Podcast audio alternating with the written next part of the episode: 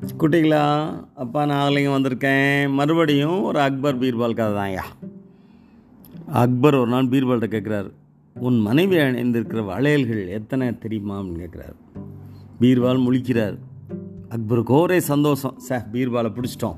அப்படின்னு. உடனே பீர்பால் பதிலுக்கு ஒரு கேள்வி கேட்குறாரு வளையல் என்ன அப்படி முக்கியத்துவம்? தினம் உங்கள் தாடியை தடவிக்கிட்டே இருக்கீங்களா? உங்கள் தாடியில் எத்தனை முடி இருக்குது தெரியுமா?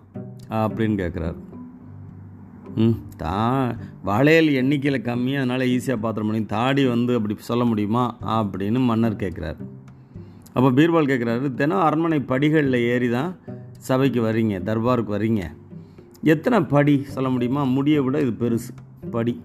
சொல்ல முடியுமா? அப்படின்னா அக்பர் அப்படி யோசிக்கிறார்.